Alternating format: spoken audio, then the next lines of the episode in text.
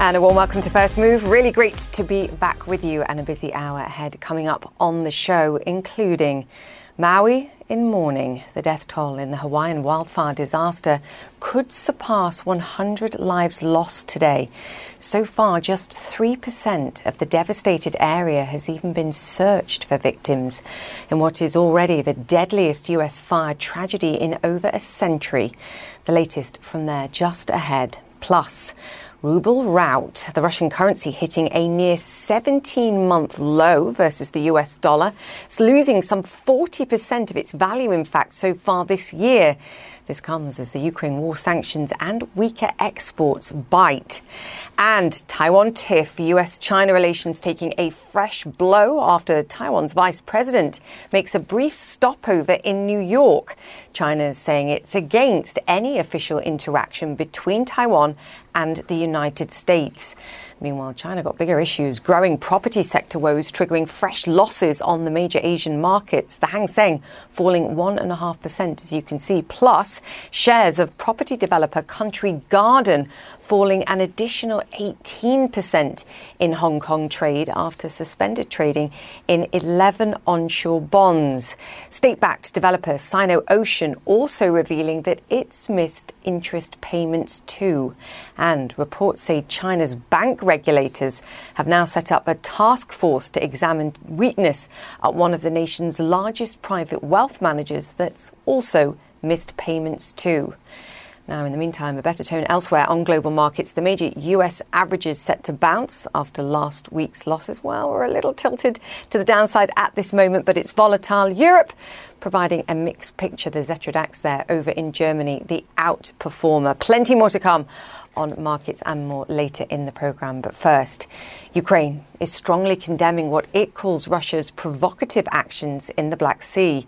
Moscow says one of its warships fired warning shots at a cargo ship on Sunday. Soldiers then boarded the ship. The Russians claiming it was headed to Ukraine.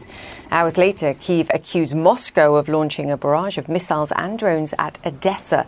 The port city uh, has been repeatedly targeted by Russian forces throughout the war. And Nick Paton Walsh is in Dnipro now for us. Nick, it's not just about Odessa, of course. Many of the ports that are crucial to grain exports have been targeted in, in recent weeks and months. But now a cargo ship itself has been challenged too. What more do we know on this?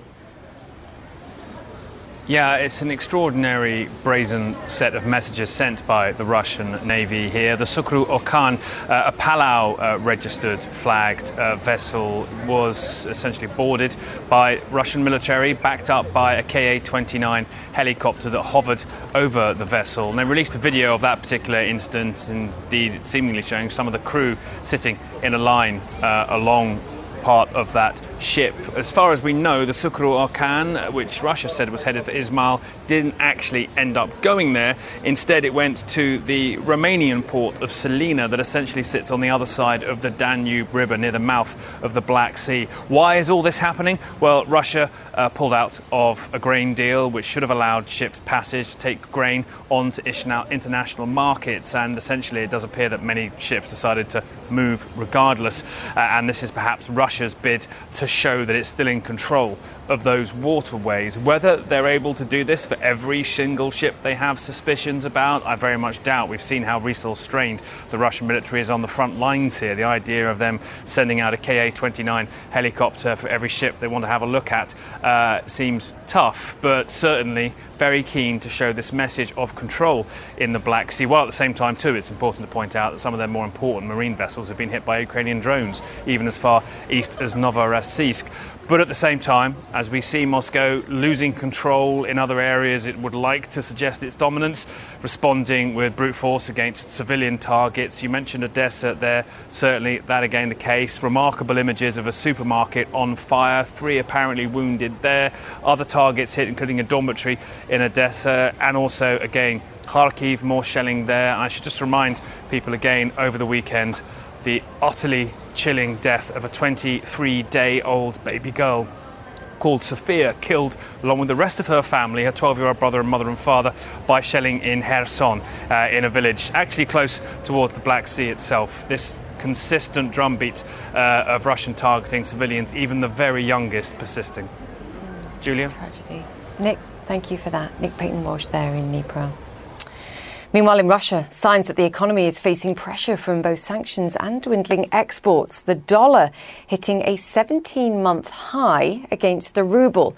For context, the Russian currency has lost nearly 40% of its value so far this year. Claire Sebastian joins us now on this. Claire, I think the surprise here really is that the weakness that we're seeing hasn't happened before. The question is, how much more do we see, and what do the central bank do to try and perhaps step in and mitigate this?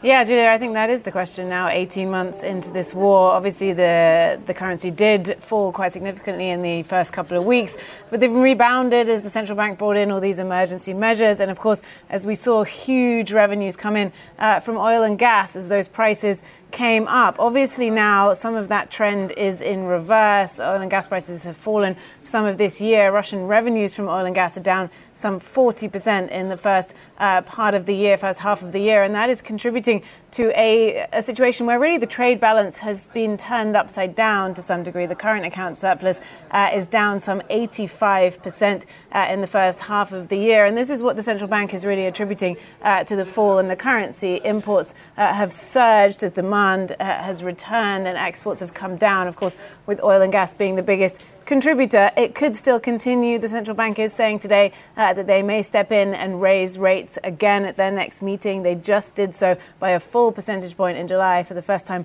in more than a year. You'll remember they've been bringing rates down uh, really since sort of the, the late spring of last year after they had to raise them as an emergency measure at the beginning of the war. They may have, have to now keep raising them. So that's one thing. Uh, but I think this is all as well something to bear in mind. I was just talking to an economist who reminded me that for the Russian people, this exchange rate is very psychological. Russia is a country which has sort of money change shops pretty much on every corner. They will walk past and see these triple digit numbers. And so the government is out today trying to reassure the people and advisor to the Kremlin saying the central bank has all the tools it needs to fix this. Julia? Yeah, the problem is when they start to raise interest rates and have to do so perhaps even more aggressively than they're really going to feel it. It's a sort of double whammy.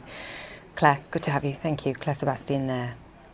Now, the desperate search for life continues on Maui. At least 96 people have been killed by the Hawaii wildfires, making it the deadliest US fire in more than 100 years.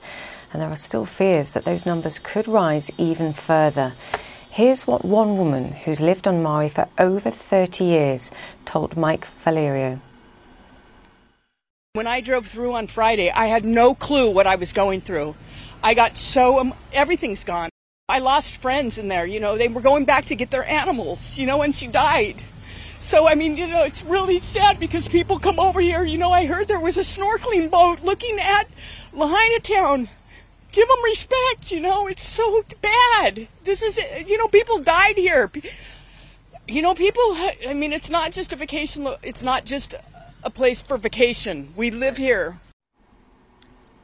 And Mike joins us now from Maui Mike. I'm sure you've had many conversations like that. It's truly heartbreaking to listen to. I, I said earlier on the show that just 3% of the impacted area has even been searched for victims of these fires. Just talk us through those efforts first and foremost.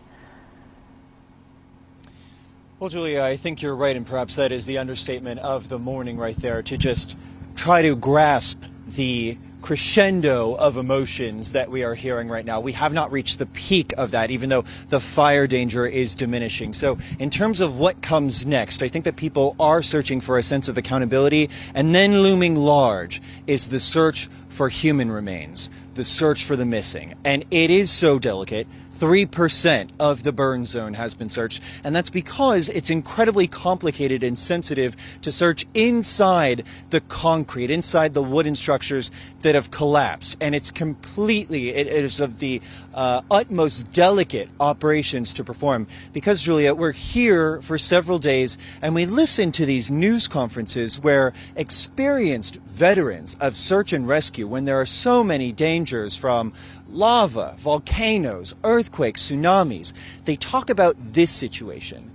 And they say that when they find bones, when temperatures reached 500 degrees Celsius in the middle of this inferno, the bones of somebody's father, mother, disintegrate to the touch And that is why they need to take days or perhaps weeks to search through the epicenter of this disaster area because it's the responsibility, the solemn duty that they hold, and that is not lost on any of them. No. Heartbreaking duty. Mike, thank you for that report there from Maui. Now, powerful winds and drought conditions combined to make the wildfires in Hawaii so dangerous. In some places, fire was spreading at a rate of one and a half kilometres every minute. Derek Van Dam joins us on this. Derek, you certainly can't outrun that. You're even in danger trying to drive away from that in a car. Is there any hope that some of these conditions, at least the strong winds, are going to get a reprieve? Yeah, that, Julia, that exceeds even some of the fastest highway speeds here in the United States. So that's really saying something. And yeah, you cannot outrun something like that. But uh, the, the reason for these strong winds is really, and, and the wildfires, is a compounding list of factors, right? You, you, mentioned this rapid onset of drought conditions that really materialized within the past couple of months, but it's also a factor of what was a passing hurricane that stoked the winds across uh, the Hawaiian Islands, particularly into Maui uh, this pressure gradient with a high to the north and the, the hurricane, which is a low pressure system, uh, we see winds move from high to low or air moves. And just because of that uh, gradient there, we saw the strong winds gusting in excess of 100 kilometers per hour in some instances. Now, get this 80% of the state of Hawaii under abnormally dry conditions. But when we focus in on Maui County, particularly the westward side, we call that the leeward side of the island the severity of the drought has increased, the severe index, I should say, increased uh, over 10% from this time last week. So, a vast, marked difference in the drought conditions that continue to, uh, uh, to continue to build there. Now, this is very interesting. If you go back since 2006, there have been no re- rainy seasons with above average precipitation, and there's been 10 seasons with below average precipitation. So, this is also one of those compounding factors that we add on top of that. So, Lahaina uh, really really sits in a very precarious position because the majority of the trade winds out of this area come from the northeast. So it comes up and over the mountain ranges. So it brings the rainfall to the windward sides, but the leeward side, unfortunately, the exact opposite process takes place. It dries out the air. We see the winds pick up and uh, the temperatures can increase as well. So when we get these large wildfires that perhaps start on the upper sides of the mountain slopes, in the upcountry we call that in the uh, Maui County region, we get the strong gusty winds coming up and over the mountain ranges. We get spot fires that take those little embers. They can travel so quickly, start additional fires down.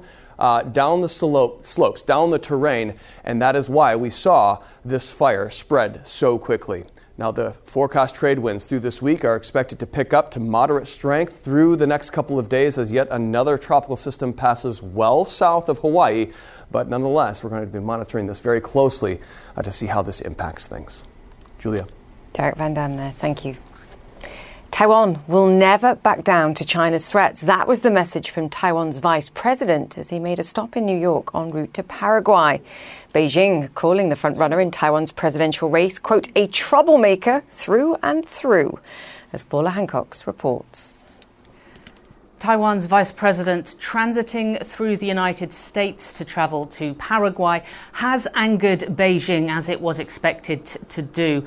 Uh, William Lai arrived in New York on Saturday. He is leaving uh, for Paraguay on August the 15th. Now, Beijing has said that there should be no direct interaction between the US and Taiwan. It does consider Taiwan to be part of its territory, despite never having had uh, control over the self governing island.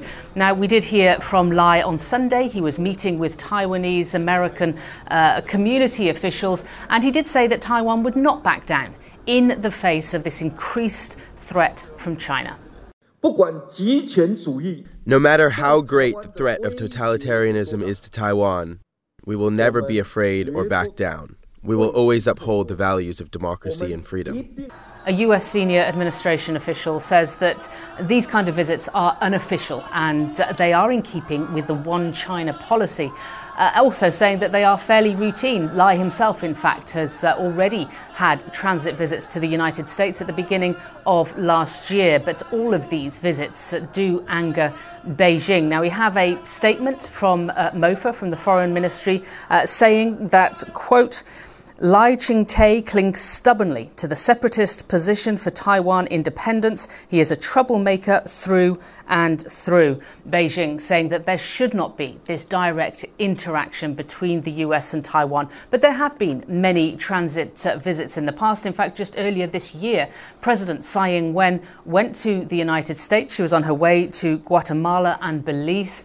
Uh, and she did meet with uh, high ranking US officials, including Kevin McCarthy, the House Speaker. Paula Hancocks CNN Seoul. Okay, coming up, the orange growing blues. Florida's citrus owners squeezed by bad weather and disease, and orange juice futures are soaring. Our focus on food price inflation just ahead. Plus, phishing fever, ransomware attacks on the rise yet again. We'll speak to the CEO of cybersecurity firm Checkpoint on how best to reel in the hacktivists. That's coming up. Stay with us. This podcast is supported by Sleep Number. Quality sleep is essential. That's why the Sleep Number Smart Bed is designed for your ever evolving sleep needs, so you can choose what's right for each of you whenever you like. Need a bed that's firmer or softer on either side? Helps you sleep at a comfortable temperature, quiets their snores? Sleep Number does that. Only Sleep Number Smart Beds let you each choose your ideal comfort and support, your sleep number setting. Sleep Number Smart Beds learn how you sleep and provide personalized insights to help you sleep better. All Sleep Number smart beds feature cooling, pressure relieving comfort layers for soothing sleep throughout the night. Temperature balancing bedding is designed to move heat and moisture away when you're hot. When you're cool, they hold their energy to help warm you. Sleep better together. JD Power ranks Sleep Number number 1 in customer satisfaction with mattresses purchased in-store. And now, save 50% on Sleep Number limited edition smart beds for a limited time. For JD Power 2023 award information, visit jdpower.com/awards. Only at Sleep Number stores or sleepnumber.com. Welcome back to First Move. Food inflation in both the United States and Europe has eased over the past few months, but serious challenges to global food supplies remain, driven in part by the war in Ukraine and the impact of climate change and extreme weather. In the United States, in particular, you can add to that a devastated greening disease that's done serious damage to orange crops. Production is set to fall to its lowest in decades, which will surely put upward prices on upward pressure on prices. The problem so severe that some orange growers have decided to give up on the citrus business altogether. Now, Matt Joyner is the CEO of Florida Citrus Mutual, and he joins us now. His group represents some 2,000 Florida citrus growers. Matt, good to have you with us. You guys have been through some incredibly tough times. Just on the weather front in the past year, I think two hurricanes and then a late season freeze was sort of the beginning of the season. Where are we today? Julia, that's right. This past season was one for the record books. Uh, we are, uh, saw a, a, decrease in production that put us at a low we've not been at in, in over 100 years. Uh, two major hurricanes hit our most productive citrus growing regions, and, and as you point out, a, a, late season freeze, which impacted our trees and our bloom. And so, uh, where the prior season we had been over 40 million boxes of citrus, uh, we ended at about 16 million boxes of oranges this past season. So a, decline of over 60% uh, from the prior year just as a result of these uh, natural disasters.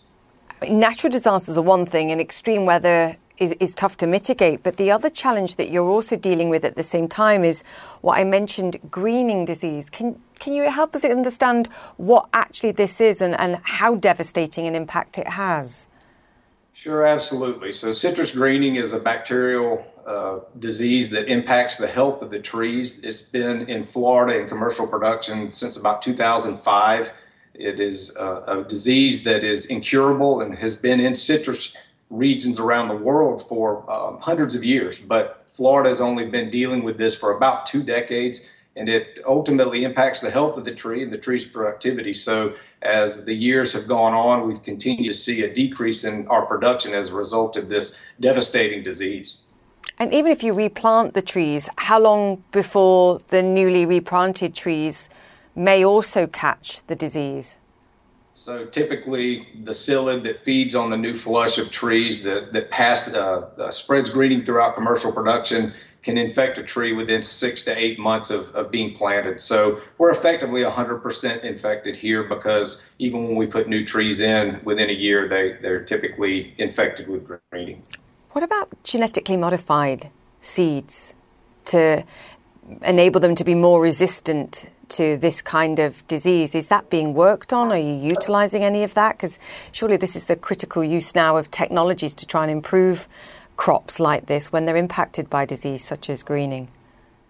So the industry has been expending a lot of their own resources as well as state and federal help on uh, finding cures to greening. And breeding certainly is one of those. And, and we know that ultimately a resistant tree is what's going to be the gold standard for our industry here in Florida, but around the world, because everybody ultimately is dealing with this uh, disease in the major production areas around the world. And so, yes, we are utilizing conventional breeding. We're looking at CRISPR technologies and other uh, more high tech breeding uh, solutions that may get us there quicker. Yeah, but that's a, a longer term play, or at least a medium term play. And to your point, what's added to the global impact, I think, on orange juice futures as they're, they're traded is that this is not just about the United States and, and those that you represent. Brazil, Mexico, also key exporters of oranges, and, and they're facing the same challenges, be it weather and also the challenges of disease as well. That's right. We're seeing obviously production is is very constrained here in Florida, but we're seeing it globally as well, and, and certainly that's putting upward prices on, on the uh, orange juice commodity markets. How much higher might these prices get, Matt? You know, I, I, don't know. And obviously, season to season, we're very hopeful as we look at this upcoming season. There are some therapies that will not cure greening, but that we know have are effective against it. And, and we've just been deploying those in the last 12 months. So we're optimistic that our production is going to begin to, to level off and, and start to uh, go back up again. And, and certainly, around the world as weather events uh, are uh, maybe less impactful this coming season. Perhaps we'll see supplies go up and, and some of the price increases mitigated. Yeah, the longer term challenges, and perhaps you can talk more in depth about this, is perception and certainly the view that drinking a whole glass of orange juice is less healthy. There's too many fruit sugars than perhaps just eating the orange itself, and that takes more time and and also saves on, on the calories and, and the sugars because we have seen declining consumption of orange juice, even if that picked up again at the early stages of the pandemic. Matt, how do you challenge that? And I wonder in an environment where prices are rising that actually the the demand is sort of less inelastic that, than you would like it to be, simply because people are already questioning whether they should be drinking it in the first place? Sure, that, that's an age old debate. But to your point, we saw a, a, real increase in consumption as a result of the pandemic as people remembered the health benefits of, of orange juice, particularly to the immune system. It's one of the most nutrient dense uh, drinks that are out there, juice drinks that are out there. And, and, while it does contain sugar, it's natural sugar. There's no sugar added to the, the product that, that we produce. And so it's as good as eating an orange. But to your point, it's a little bit more efficient sometimes to just pour a, a nice uh, glass of orange juice. My trouble is once I pour one, I don't stop. So I, I keep drinking it. So I, am definitely sold on the, at least the taste benefits of, of orange juice. Um, it is an age old debate and, we don't need to have it again. But are you saying actually that you think consumers will continue to pay higher prices even if that's what they're, they're forced to do?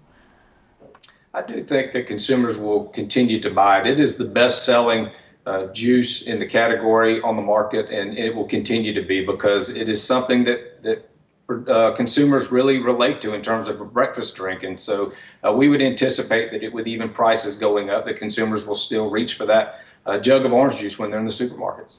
And are you seeing your farmers that, that you represent, Matt, looking at other options, wondering whether actually the farmland itself is of more value perhaps than the crop yield and what they can sell the produce for? It, it's a tough decision wherever you are, I think, in the world, but certainly here in the United States, the question is worth asking, I think it is a hard decision, and particularly with a state like Florida, where people are moving here in record numbers uh, every year, and so certainly there's development pressures and other pressures on producers. But you know, there's three states in the union that that really grow citrus well, and Florida does what it does better, in my opinion, than any other state. And so uh, this land, it's hard to find other alternative crops that do as well as citrus. And so I think that we'll continue to see our growers uh, persevere. We've seen a little bit of contraction in the industry, and, and that's to be expected, but we're also learning to uh, produce more on, on, less acreage in terms of uh, higher density plantings and other things. And so I think that as we recover from this uh, greening disease and the impact of these storms this past season, uh, we'll see that, that farmers are ready to reinvest and continue to produce the, the orange juice that consumers have, have come to love.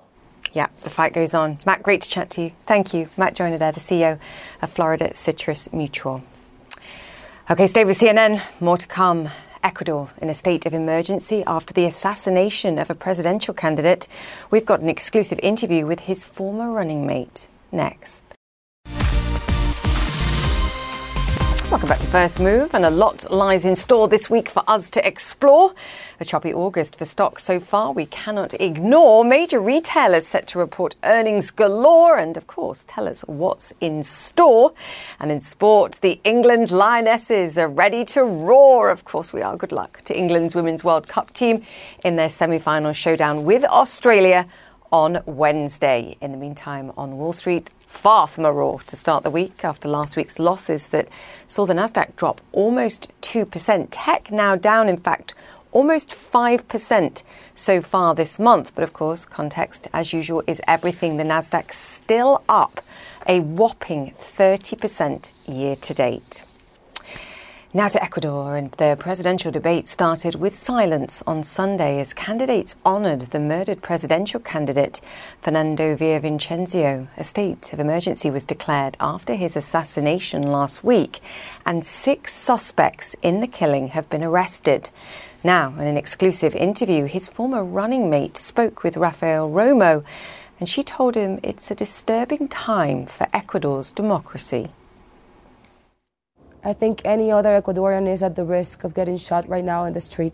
She was supposed to be there, as his running mate Andrea Gonzalez Nader should have been right next to Ecuadorian presidential candidate Fernando Villavicencio when he was shot last Wednesday as he was leaving a rally in Quito, the capital. Fernando was shot three times in the head.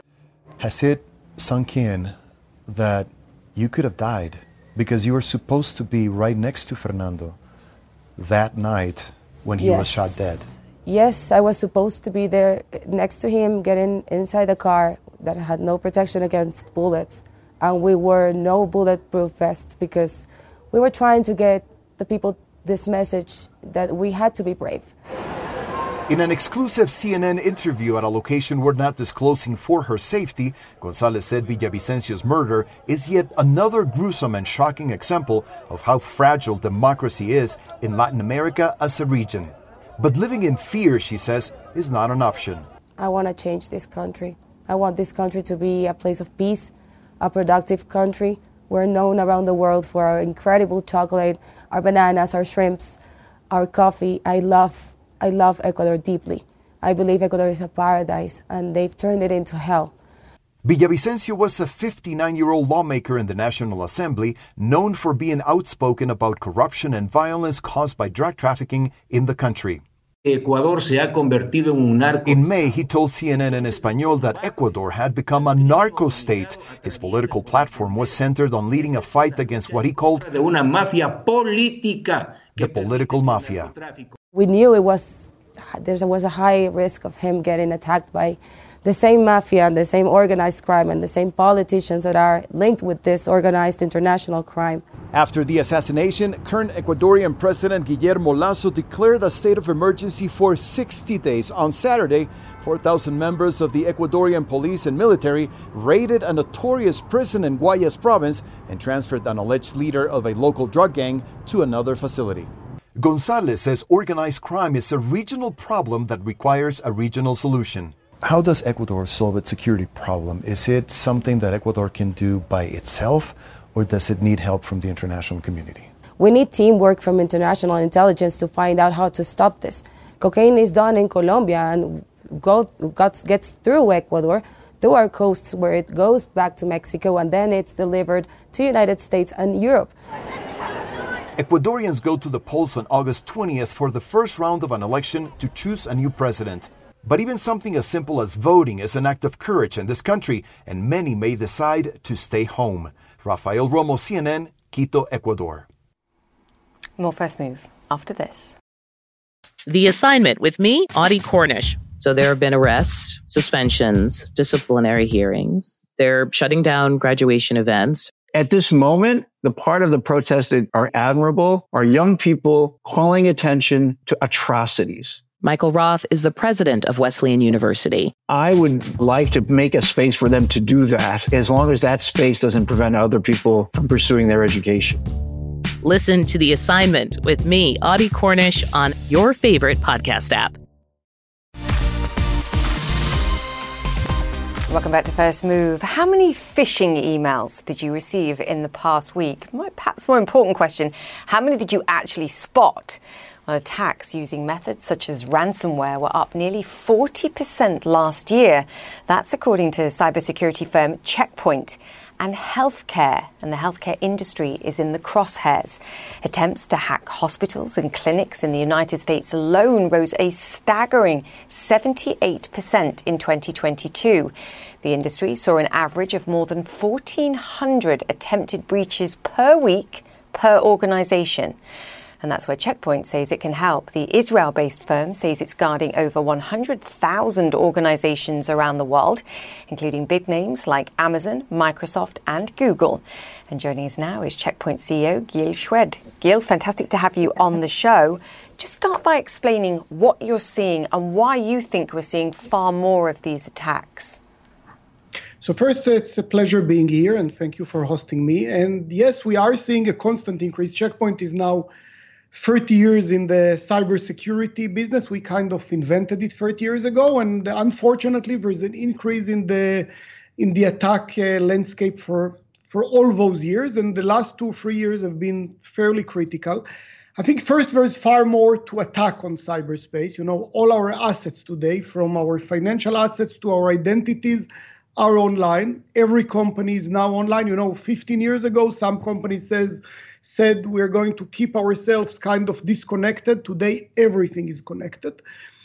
Um, and second, the hackers are getting more and more sophisticated. We are now in the midst of what we call the fifth generation of attacks. These attacks are far more sophisticated, they are bigger, they are kind of running in stealth mode, so it's very hard to, uh, we call them polymorphic. It's very hard to identify them because they look different each time and the, and the kind of the advance of uh, cryptocurrency has led to the fact that it's even easier to monetize them and to make money out of cybercrime. So there's a number of elements going on here. I think to your point as well, it's becoming simpler to develop those attacks and writing the malware, I think, to do it. Overlay what you're already seeing with perhaps the use and utilization of generative AI tools. Are we approaching a point where you can literally say to a chat GPT like function, um, write me some malware to do X, Y, and Z without understanding anything to do with coding and and utilize it. So absolutely, that's a big change that we've seen this year. If before, you know, ransomware or not ransomware, any all the cyber attack tools have been on the internet and you can utilize them. You don't have to write them. You can use them like any other software tool.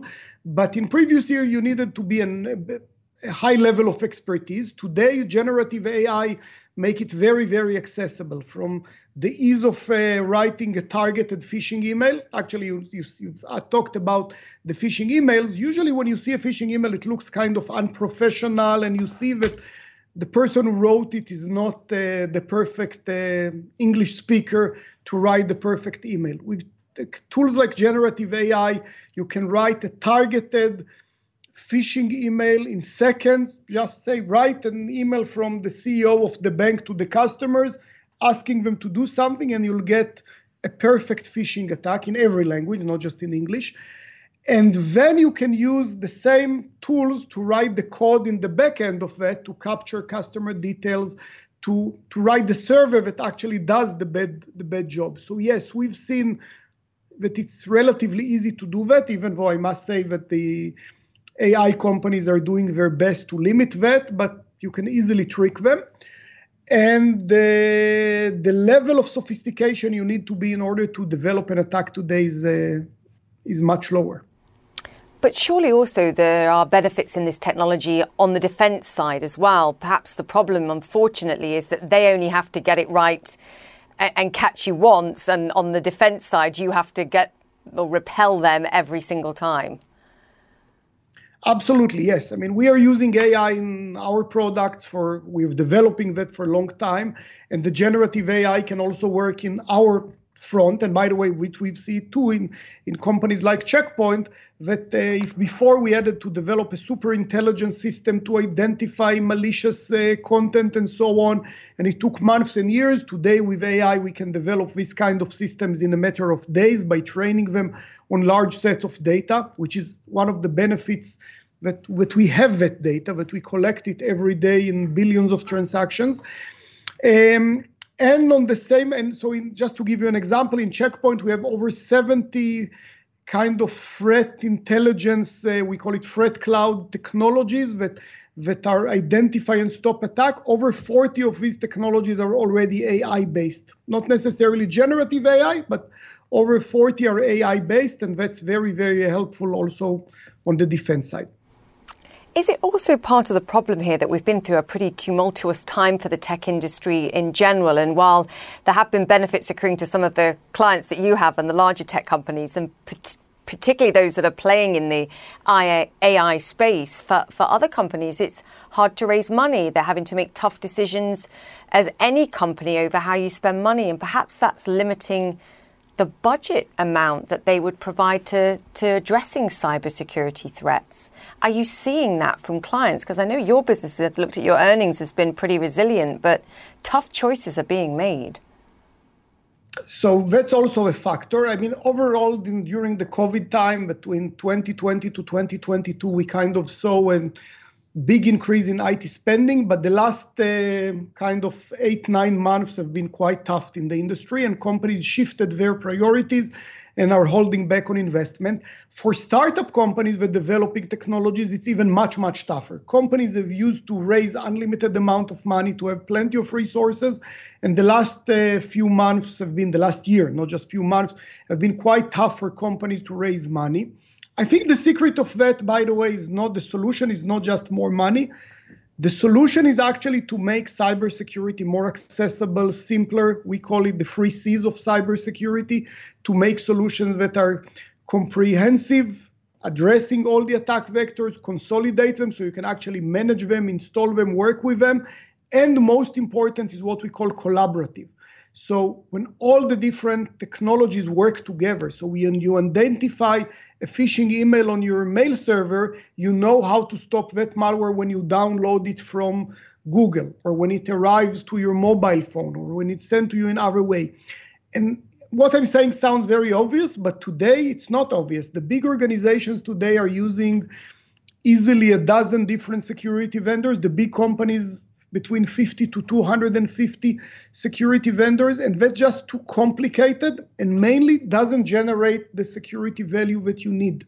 So we need to make the security solutions work together, and through that, I think we can not just fight the economy, but fight the hackers and produce uh, better uh, security.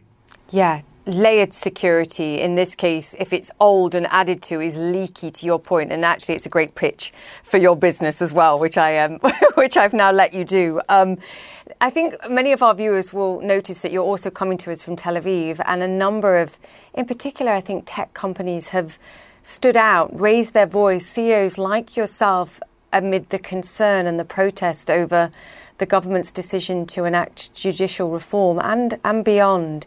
Gil, you've also said that you're very concerned as someone who fought to launch a business in Israel. What has and perhaps will that change for you as a, as a business leader if things continue?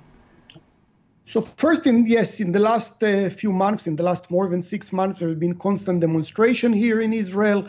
Um, and of course, it's not a great thing for the economy. And again, I'm trying to stay away from getting into politics. So I'm not, I'm not going to say any opinion about what's going on in politics, but but the demonstration in the street does have an effect on everybody's mood, and that has an effect on the economy. For a company like Checkpoint, it hasn't affected our business much. But for small startups, and big part of the Israeli industry is made of uh, startups, it's becoming tougher and tougher to raise money and to uh, and to be in business. Um, so that has a toll on the economy. Uh, but on the same time, I just don't want to be too pessimistic. I think Israel is a very good country. We like our country. I think there's plenty of top talent here in high tech.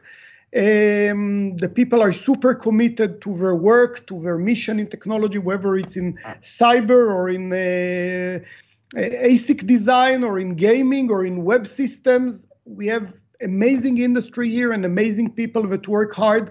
So I definitely hope, and I'm I'm optimistic, and I think I've through my career I've seen many crises that will come out of that crisis, and hopefully will come out even stronger. Yeah, I like your optimism on this. And to your point, it doesn't change the quality of the talent that's based in Israel. Do you think, though, and you mentioned it for smaller tech companies too, there does come a time where you make a decision perhaps to um, headquarter the company elsewhere, even if you're still utilizing the talent in, in Israel? Is that the risk, to your point about the challenges of, of raising money in particular? And that's a poignant one. I think it's a challenge. It's a challenge mainly, by the way, to Israel as a country, less to the industry, less to our customers. Because let's remember, all the Israeli companies, we operate in the global market. Our target market is outside Israel. It's mainly the US, but it's all over the world. So even for a company that's large like Checkpoint, 98% of our business is outside Israel. And then there's the question do you want to be registered and listed as an Israeli company or as an American company? Regardless of the question if you're using Israeli talent as your backbone of development. Now, for the customer, it has less effect for Israel, it has a big effect because if the company is registered in Israel, it will pay taxes in Israel.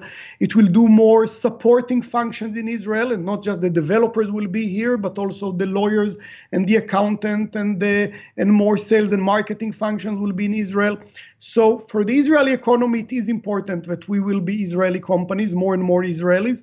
Um, we've worked for many years to change that perception and mm. to make it for investors. And remember, also our investments are coming mainly from overseas. So investors felt pretty well in the last uh, decade or decade and a half to start companies in Israel, and we hope it doesn't change because you know for the investor it's easier to say just list the company in Delaware like I'm used to, and right. then it will have some effects longer term. Yeah, those decisions can be made very quickly, and the fight to grow a company is um, a battle that you've had for far longer. There's an important message in there. Gil, come back and talk to us soon, sir. Thank you. I appreciate your wisdom. All right, still to come. Let's get ready to rumble or not. Mark Zuckerberg says Elon Musk, quote, isn't serious about fighting him. I mean, really? More from both sides. Next. Welcome back to First Move. Former US President Donald Trump calling Georgia's Fulton County District Attorney phony as he faces a potential fourth indictment. Prosecutors in the state expected to bring charges over alleged attempts to overturn the election results. Trump saying, quote, No, I didn't tamper with the election. Those who rigged and stole the election were the ones doing the tampering. As Sarah Murray reports security precautions already underway at the courthouse in Atlanta as Fulton County District Attorney Fani Willis is expected to begin her grand jury presentation this week on former President Donald Trump and his allies' alleged attempts to overturn the 2020 election results in Georgia. We've been working for two and a half years. We're ready to go. It's the clearest sign she intends to seek charges this week as the widespread investigation into election interference comes to a head. Jeff Duncan, Georgia's former lieutenant governor and CNN contributor, confirming he's been summoned to appear before the grand jury. I did just receive notification to appear on Tuesday morning. I'll certainly answer whatever questions put in front of me. Independent journalist George Chidi posted on social media he's also been called to testify Tuesday. Chidi said he walked in on a group of shadow electors gathered to sign an illegitimate certification for then President Trump in December 2020. They all but frog marched me out of the room, and then they posted somebody out front to make sure nobody else went in. In addition to putting forward fake electors and the infamous phone call from President Trump to Georgia's Secretary of State, I just want to find uh, 11,780 votes the breach of voting systems in rural Republican Coffee County is part of the probe. Sources tell CNN investigators have long suspected the breach was a top down effort by Trump's team, rather than an organic effort by Trump backers. And sources say they have text messages and emails that directly connect members of Trump's legal team to that breach. Did you have any sense that this was sort of tied to other operatives in the Trump campaign, that it was anything beyond sort of lower level people in Coffee County? Not initially, but uh, there were allegations, and, and then as you dig down deep, more is revealed, and then you realize that that wasn't truthful. Surveillance video previously obtained by CNN shows a local election official escorting a team of pro Trump operatives in to examine the machines on January 7, 2021. The group included Scott Hall, an Atlanta bail bondsman and Fulton County Republican poll watcher. I'm the guy that chartered the jet to go down to Coffee County to have them inspect all of those computers. They scanned all the equipment, imaged all the hard drives, and scanned every single ballot. According to text messages obtained by CNN, former county elections official Misty Hampton authored a quote, written invitation six days prior to examine machines. That invitation shared with attorneys working with Trump and others hunting for election fraud on behalf of Trump's then lawyer, Rudy Giuliani. Just landed back in D.C. with the mayor, huge things starting to come together. An employee for the firm hired to access voting machines wrote in one text in an apparent reference to former New York Mayor Giuliani.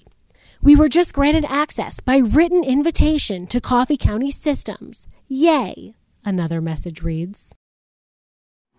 Now, a much hyped battle of the billionaires might not happen after all. Posting on his platform Threads, Mark Zuckerberg says Elon Musk isn't serious, quote, about a proposed cage fight.